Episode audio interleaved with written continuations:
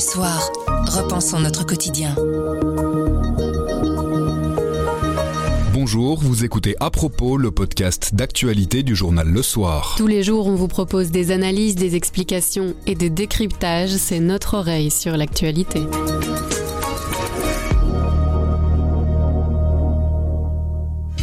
Une plongée dans la vie de Marilyn, le film Blonde est disponible sur Netflix, critique en fin d'épisode. Mais avant, après un an de crise de l'accueil, les avocats qui défendent les demandeurs d'asile se sentent maltraités par le gouvernement. Nous sommes le jeudi 29 septembre, je m'appelle Pierre Fagnard. Je m'appelle Sandrine Puissant. À propos, voici l'actualité, comme vous l'entendez.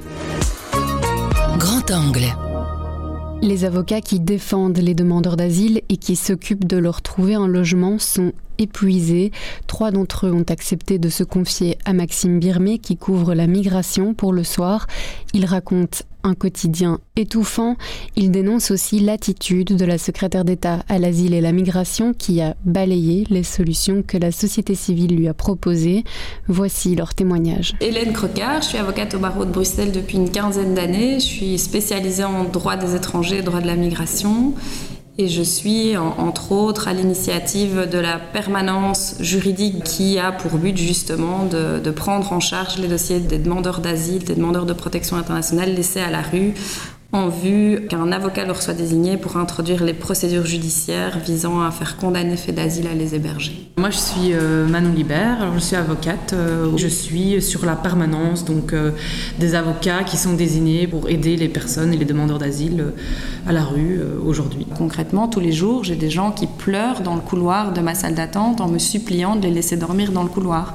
Donc ça veut dire que tous les jours, je dois mettre des gens, moi, à la rue. Et ça, c'est extrêmement dur. Et je pense qu'en tant qu'avocat, on a très peu l'habitude de parler de ce qu'on ressent nous. Parce que moi, là, j'ai vraiment ce sentiment que mon propre État m'a mise dans une situation intenable et je me sens maltraitée par mon gouvernement et mon État. C'est désespérant. Pourquoi? Je me le demande tous les matins, humblement. Tous les soirs en allant se coucher. Tous les soirs en allant se coucher, parce qu'il faut savoir qu'effectivement, euh, c'est désespérant parce qu'on a l'impression que l'État ne respecte pas les décisions de justice. C'est très inquiétant en fait de se rendre compte que le système euh, judiciaire est mis en péril.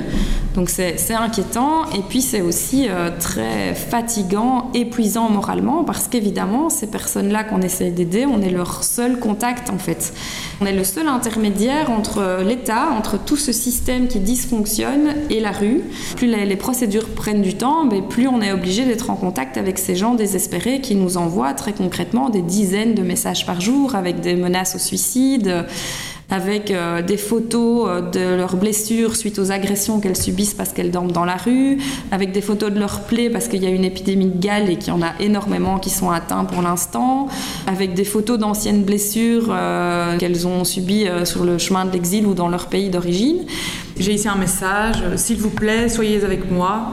C'est vraiment un temps difficile, il fait très froid, euh, il ne me respecte pas, il ne respecte pas les réfugiés. Très seul et très fatigué. Le gouvernement ne me respecte pas, il me traite comme un, animal, peut-être parce que je suis iranien. Ici j'en ai un autre, pouvez-vous m'aider pour un centre? Je suis assis dans les rues et les gares. Aidez-moi s'il vous plaît, je suis fatigué de ce temps. Peut-être pouvez-vous voir, alors ils, ils traduisent eux-mêmes sur des traducteurs online, hein, le sujet de ma psychologie, je suis fatigué de ce temps. Vous êtes le sujet de ma psychologie, c'est la traduction littérale de vous êtes la seule à qui je peux me confier. Je vais tomber et pleuvoir. S'il vous plaît, aidez-moi à un centre. Maxime, vous êtes journaliste au soir où vous couvrez notamment la migration. Avant d'écouter la suite de ce témoignage, on peut peut-être faire une petite pause pour bien comprendre ce qui se passe. Quelle est la situation sur le terrain actuellement? Pourquoi est-ce qu'on peut parler de crise de l'accueil? Parce qu'il y a des centaines, voire des milliers de personnes qui continuent à dormir dans la rue tous les soirs. Évidemment, quand on veut avoir des chiffres, c'est assez compliqué. J'ai demandé à Fait d'Asile qui renvoie vers Nicole Demore, la secrétaire d'État à l'asile et la migration. Chacun se renvoie un petit peu la balle. On entend différentes estimations du problème. Selon les avocats qui euh, portent plainte contre l'État pour obtenir des toits pour ces gens, il serait au moins 1000, probablement plus vu que tout le monde n'arrive pas à porter plainte. Certains se perdent dans, dans les méandres euh, du système. Selon la secrétaire d'État à l'asile et la migration, il serait plutôt entre 1500 et 2000, mais c'est très difficile d'avoir des chiffres en réalité. Avoir autant de gens qui dorment dans la rue, mais c'est tout simplement intolérable puisque ça veut dire que la Belgique ne respecte pas le droit international. C'est le droit. L'État est obligé de fournir un toit pour la nuit aux demandeurs d'asile. Il ne le fait pas et donc ils sont tout à fait fait dans leur droit d'aller attaquer l'État pour ça. D'où viennent ces demandeurs d'asile qui dorment dans la rue? Ce sont surtout des Afghans, des Syriens. La troisième nationalité qu'on a aujourd'hui en Belgique sont les Burundais, mais il y a aussi des Érythréens par exemple. Et donc ce ne sont pas les Ukrainiens dont on a beaucoup parlé. Pour eux, il y a d'autres solutions qui ont été mises en place. En plus, eux, ils ont droit à la protection temporaire. C'est le fait qu'ils aient accès directement aux droits sociaux, au CPS, etc. Ce qui n'est pas le cas de tous les autres qui doivent faire une procédure d'asile qui peut durer entre 6 mois et 2-3 ans. Comment ça se fait que ces avocats se retrouvent débordés aujourd'hui? Comme je l'ai dit, il y a plusieurs milliers euh, peut-être de personnes qui sont dans la rue. Ça fait autant de dossiers à gérer. Chaque avocat, avocate en gère euh, à peu près 50. Ce sont à chaque fois des relations privilégiées. Ce qui veut donc dire autant de messages WhatsApp en disant aidez-moi, aidez-moi. Mais elles ne peuvent rien faire puisqu'elles sont arrivées au bout du parcours judiciaire. L'État est condamné, il doit fournir une place, mais il ne le fait pas quand même. Au départ, Hélène Crocard, qu'on entend dans les témoignages ici, elle était seule à gérer les plaintes contre l'État parce qu'il ne fournissait pas de toit aux Afghans et aux autres. Au fur et à mesure, au fil des semaines, elle a réussi à créer toute une petite équipe, puis après à mettre en place la permanence qui permet euh, de venir euh, déjà orienter les personnes vers les bons avocats qui pourront les aider à porter plainte contre l'État. Depuis des semaines, voire des mois, avec le nombre d'arrivées qui augmente, mais pas de nouvelles places dans les centres, les délais s'allongent de plus en plus. Avant, quand un migrant n'avait pas de place, il trouvait un avocat qui arrivait à faire condamner l'État, mais ça prenait un jour ou deux. Fait d'asile qui doit fournir une place, recevait le jugement par mail et disait Ok, je vous fournis une place. Et donc ça allait très vite. Ça maintenant, ce n'est plus deux jours que ça dure, ça dure entre 50 et 60 jours. Auparavant, quand les procédures étaient relativement courtes, dès qu'on obtenait des jugements et qu'elles étaient euh, intégrées dans le réseau d'accueil, elles bénéficiaient du suivi médical, de l'accès aux soins. Et donc on n'était plus nous le seul intermédiaire. Là pour l'instant, elles sont à la rue, donc on est le seul intermédiaire et on est le réceptacle de toute leur misère, de toute leur tristesse, mais aussi de leur colère, de leur révolte, de leur incompréhension. Et c'est très très dur en fait. On a toujours euh, vocation, surtout dans cette matière en droits humains, de prendre la parole pour défendre nos clients, pour être un peu leur voix quand ils n'en ont pas. Et on parle très peu de nous. On dit souvent que les cordonniers sont les plus mal chaussés. Et là, c'est clairement un exemple flagrant. Et donc, c'est interpellant de se dire qu'en fait l'État euh, ne respecte pas ses demandeurs d'asile, mais ne respecte pas non plus ses citoyens, puisqu'il nous met, nous, avocats, dans cette situation, mais pas que nous. Par exemple, au tribunal du travail, ils n'en peuvent plus. Ils ont une charge de travail qui est complètement déraisonnable, sans avoir eu du tout une augmentation de personnel, à cause des requêtes qu'on n'a pas le choix d'introduire, puisque c'est le tribunal compétent. On a des audiences qui sont reportées de plusieurs mois à cause de l'indisponibilité des magistrats à traiter ces dossiers-là puisqu'ils sont obligés de traiter nos requêtes. Quand on dénonce ça en fait aux politiques, on nous accuse nous en fait d'enrayer la machine, d'user du, système judiciaire et des procédures qui sont à notre disposition. On fait passer parfois certains avocats spécialisés en droit des étrangers comme des profiteurs qui profitent financièrement finalement de la détresse des gens. C'est vraiment insupportable en fait cette position euh, politique. C'est un business qui rapporte de l'argent de faire 20 euh, requêtes par jour. Euh, Qu'est-ce que ça vous rapporte financièrement? Alors ça nous rapporte pas grand-chose financièrement, mais surtout ça nous coûte beaucoup parce que forcément ça nous place dans un état. Moi personnellement, je suis en épuisement professionnel, en incapacité de travailler depuis une semaine, et donc financièrement, ce sera une catastrophe. Bonjour, mon nom est Jean-François Gérard, je suis avocat au barreau de Bruxelles. Je travaille dans ce qu'on appelle un, un cabinet d'affaires. Mes matières sont le droit du travail et je conseille principalement des grosses sociétés, des employeurs. Depuis cinq mois, je suis un des coordinateurs de la permanence juridique première ligne d'aide aux demandeurs de protection internationale, qui est donc une occupation assez prenante que je fais sur le côté en plus de mon travail quotidien. Régulièrement, il y a un gars qui est en face de vous, qui parle pachtou ou arabe et qui ne bouge pas de la chaise en fait. Parce qu'il a compris que j'allais pas lui trouver un logement ce soir. Il veut pas partir. Et alors c'est super dur évidemment de fermer la clé ici. À à 17h ou à 18h. Ils vont dehors, quoi. Et c'est dur pour les bénévoles des ONG aussi, tous ceux qui nous aident à faire l'interprétariat. Après, on devient assez vite, enfin, c'est pas seulement le respect de la règle de droit, mais c'est simplement une démarche humaine. On n'est pas des machines, on a envie d'aider. La vitesse à laquelle on commence à se déhumaniser soi-même, ça c'est le truc qui m'a le plus impressionné. C'est-à-dire que souvent je termine un shift et je réalise qu'en fait j'ai regardé peu d'entre eux dans les yeux, je connais peu de choses sur eux en fait le, réfugié afghan qu'on a interviewé. Mm. Je ne m'étais jamais posé la question. inconsciemment, je devais savoir qu'il avait une famille là-bas. Il a dû quitter l'Afghanistan parce qu'il a continué à donner des cours à des classes mixtes. Donc il s'est fait arrêter par les talibans une fois, deux fois. La deuxième fois, il avait peur, il s'est enfoui. Il a une femme et un bébé euh, de même pas un an. Quoi. Alors le jour, il m'a envoyé la photo. Et alors là, vous, craquez évidemment.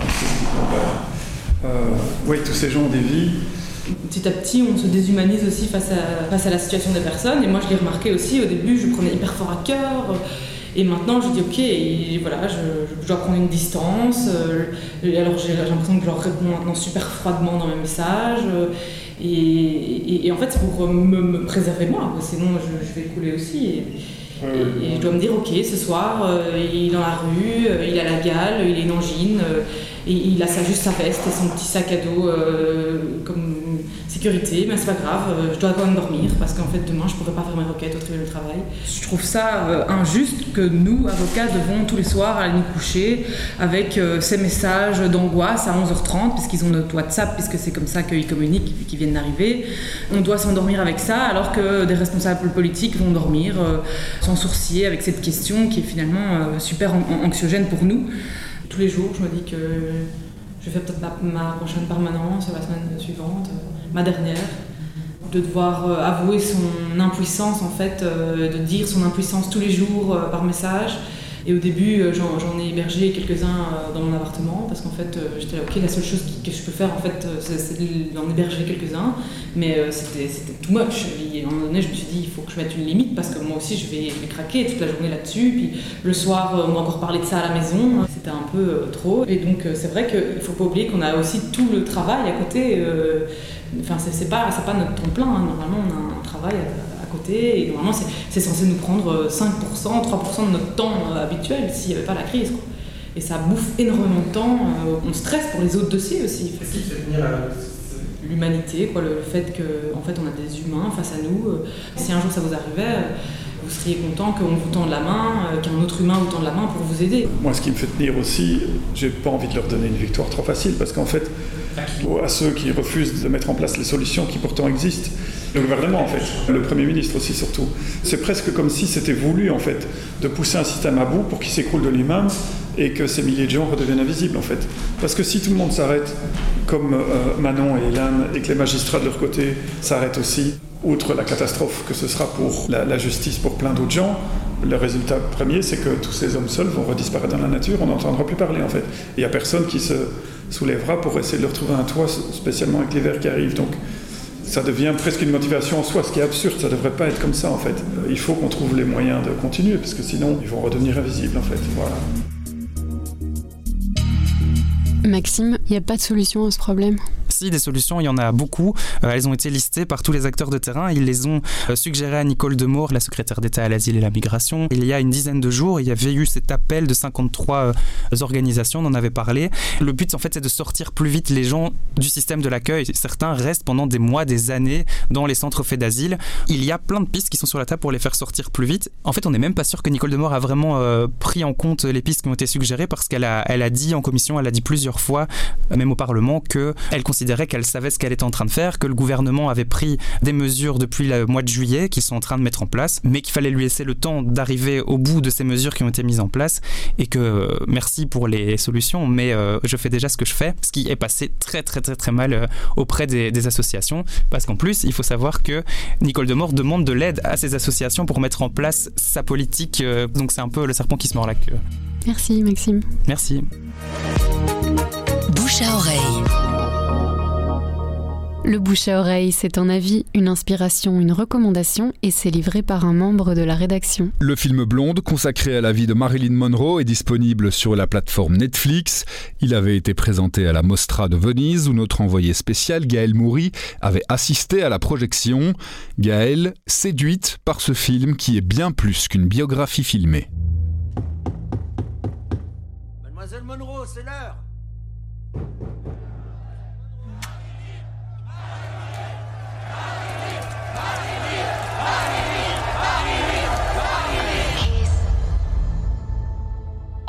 Blonde est adapté du livre du même nom de Joyce Carol Oates. Euh, c'est pas un biopic justement, c'est plutôt une proposition romancée. Ici, c'est plutôt une expérience. On est face à un film qui est vraiment sensoriel. Andrew Dominic, le réalisateur, essaye de nous mettre du point de vue de Marilyn, de nous faire ressentir ce ce qu'elle a ressenti tout au long de sa vie, la manière dont les gens la voyaient, la manière dont elle essayait de trouver l'amour des autres à travers leur regard et le fait qu'elle n'a jamais trouvé de forme d'apaisement, tout ça pour nous faire comprendre comment on en est arrivé à son destin euh, tragique. ça reste un bon film quand même. Alors moi je suis très séduite, mais bien sûr c'est le genre de proposition artistique, je dirais, auquel il faut accepter de s'abandonner. Moi je suis tout à fait séduite parce que je pense pas qu'un biopic classique sur la vie de Marilyn soit nécessaire ou apporte quelque chose au débat entre guillemets. Mais bien sûr, il faut il faut accepter qu'on va pas voir quelque chose qui est raconté de manière linéaire ni de manière classique qu'il y a parfois le visuel, l'atmosphérique qui rentre en ligne de compte. Euh, la musique joue aussi un rôle. La musique, elle a été écrite par euh, Nick Cave et Warren Ellis, que Andrew Dominic connaît bien pour avoir fait plusieurs films sur eux. Donc voilà, c'est un, film qui, se reçoit, qu'il faut accepter d'expérimenter. Il faut être touché aussi par la, vie de Marilyn. Alors ça, ça, fonctionne très très bien parce que Anna de Armas, elle a ce visage un peu rond, ce petit sourire euh, malicieux et discret, ça, ça transparaît dans son regard aussi. Et en fait, dans le film, c'est pas Marilyn Monroe, c'est Anna de Armas. Elle est elle sans être elle tout à fait. Et, toutes ces émotions, elles, transparaissent à travers euh, tout ça.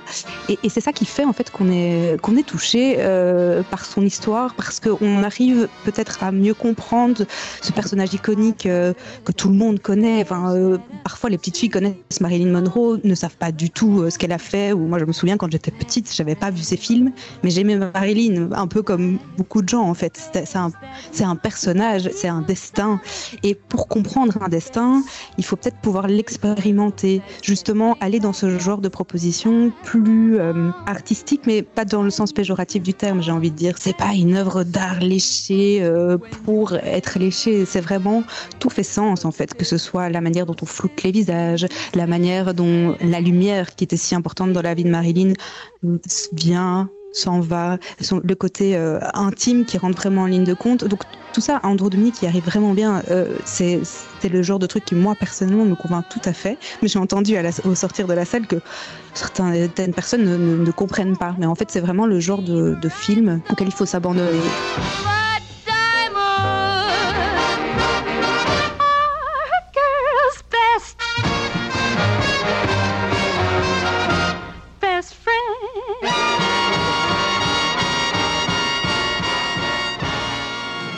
Propos, c'est fini pour aujourd'hui, mais on revient demain dès 7h. En attendant, abonnez-vous, partagez-nous.